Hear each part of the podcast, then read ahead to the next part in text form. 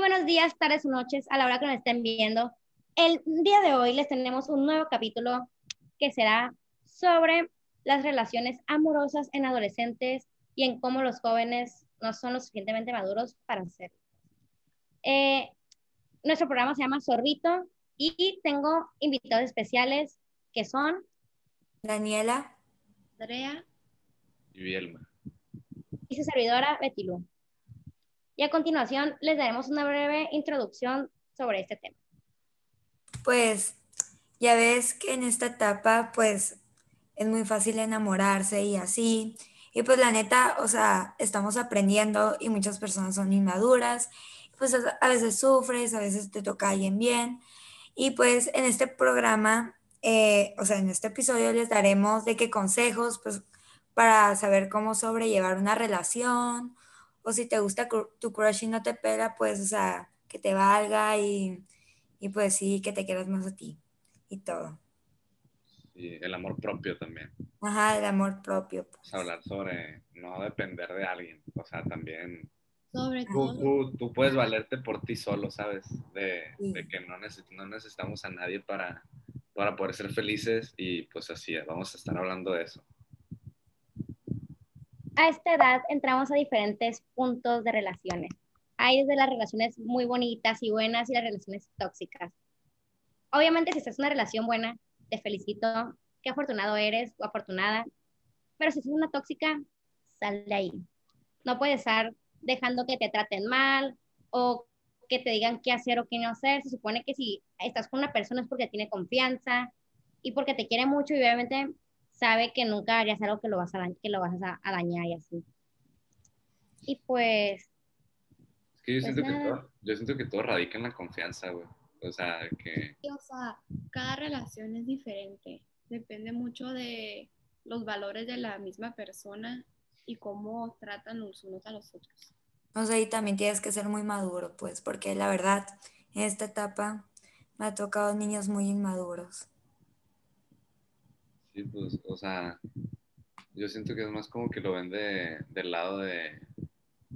que que o sea, yo siento que lo ven como de que, ah, me voy a enganchar en una relación y, y no voy a vivir, pues, por decir eso, ¿no? Pero en realidad yo siento que se ven, como tú dices, se ven más inmaduros eh, al rechazar, no sé, tipos de, tipos de relaciones así. O sea, una, una relación es comprometerte al 100%, no, no la mitad, ni alguien más que tú, ni menos, porque no es justo ni para ti ni para la persona. y la verdad es que tienen que ser demasiado maduros para en una relación, no quieran correr y querer nomás por tener novio, entrar porque ahí es cuando empiezan los problemas, o que no estás, o sea, no eres lo suficientemente madura de que ni física ni emocionalmente para estar dentro de una relación, porque si tú no te quieres, ¿cómo vas a querer a otra persona? O si tú misma no te respetas, tampoco vas a respetar a nadie, o sea, tienes que saber, pues, cómo.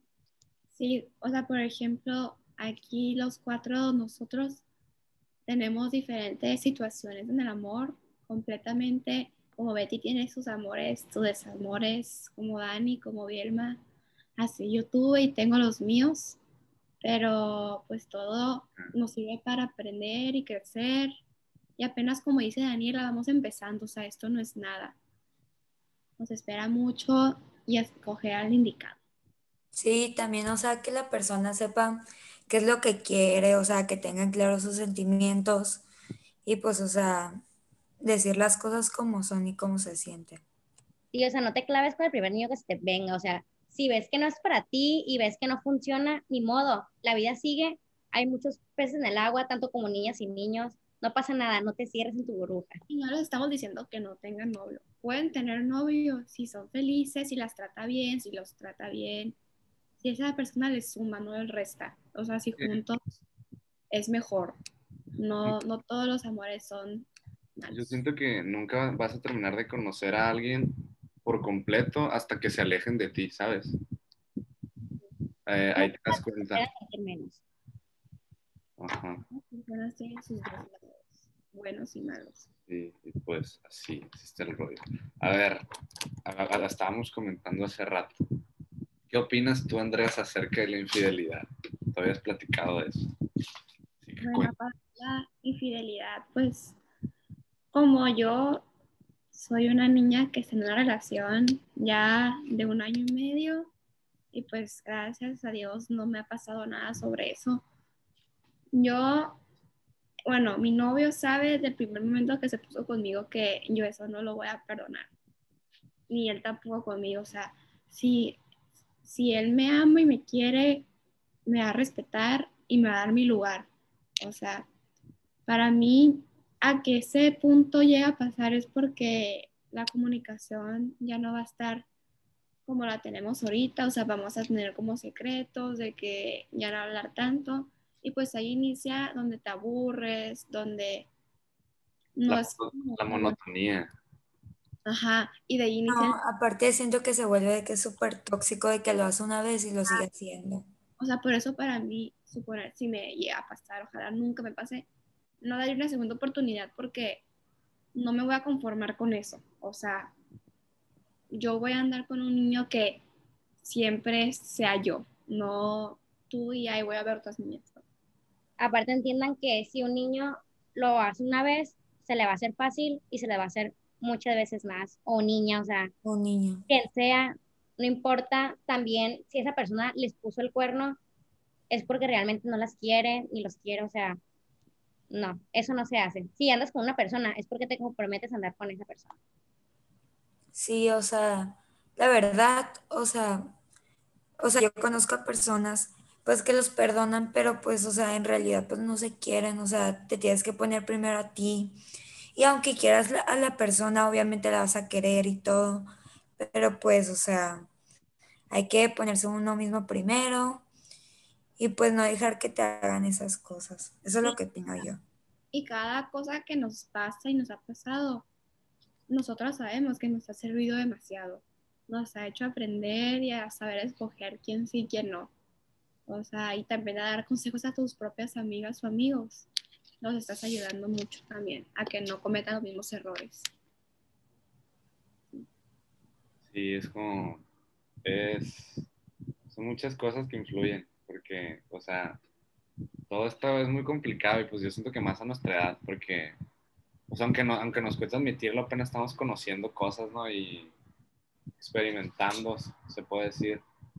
Y, y pues sí, todo es muy, todo siempre va a girar en torno a un ciclo, muy repetitivo, de que conoces a alguien por tal o por una u otra causa, pues eh, todo, todo, todo tiene su final, pues, y siempre va a ser un ciclo, el, porque yo siento que la gente que no, que no hace cuenta, que no sale de las relaciones tóxicas es porque no sabe estar solo. Ah, sí, también.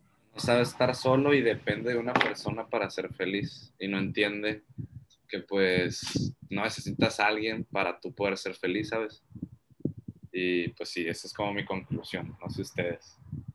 No, sí, se me hace súper importante que aprender a estar solo. Y aparte, pues no puedes ir de- en persona en persona, ¿saben? Tienes que saber qué quieres también. Tienes que saber qué quieres, tienes que saber, o sea, tienes que aprender a quererte a ti mismo para poder querer bien a otra persona. Así Ah, sí.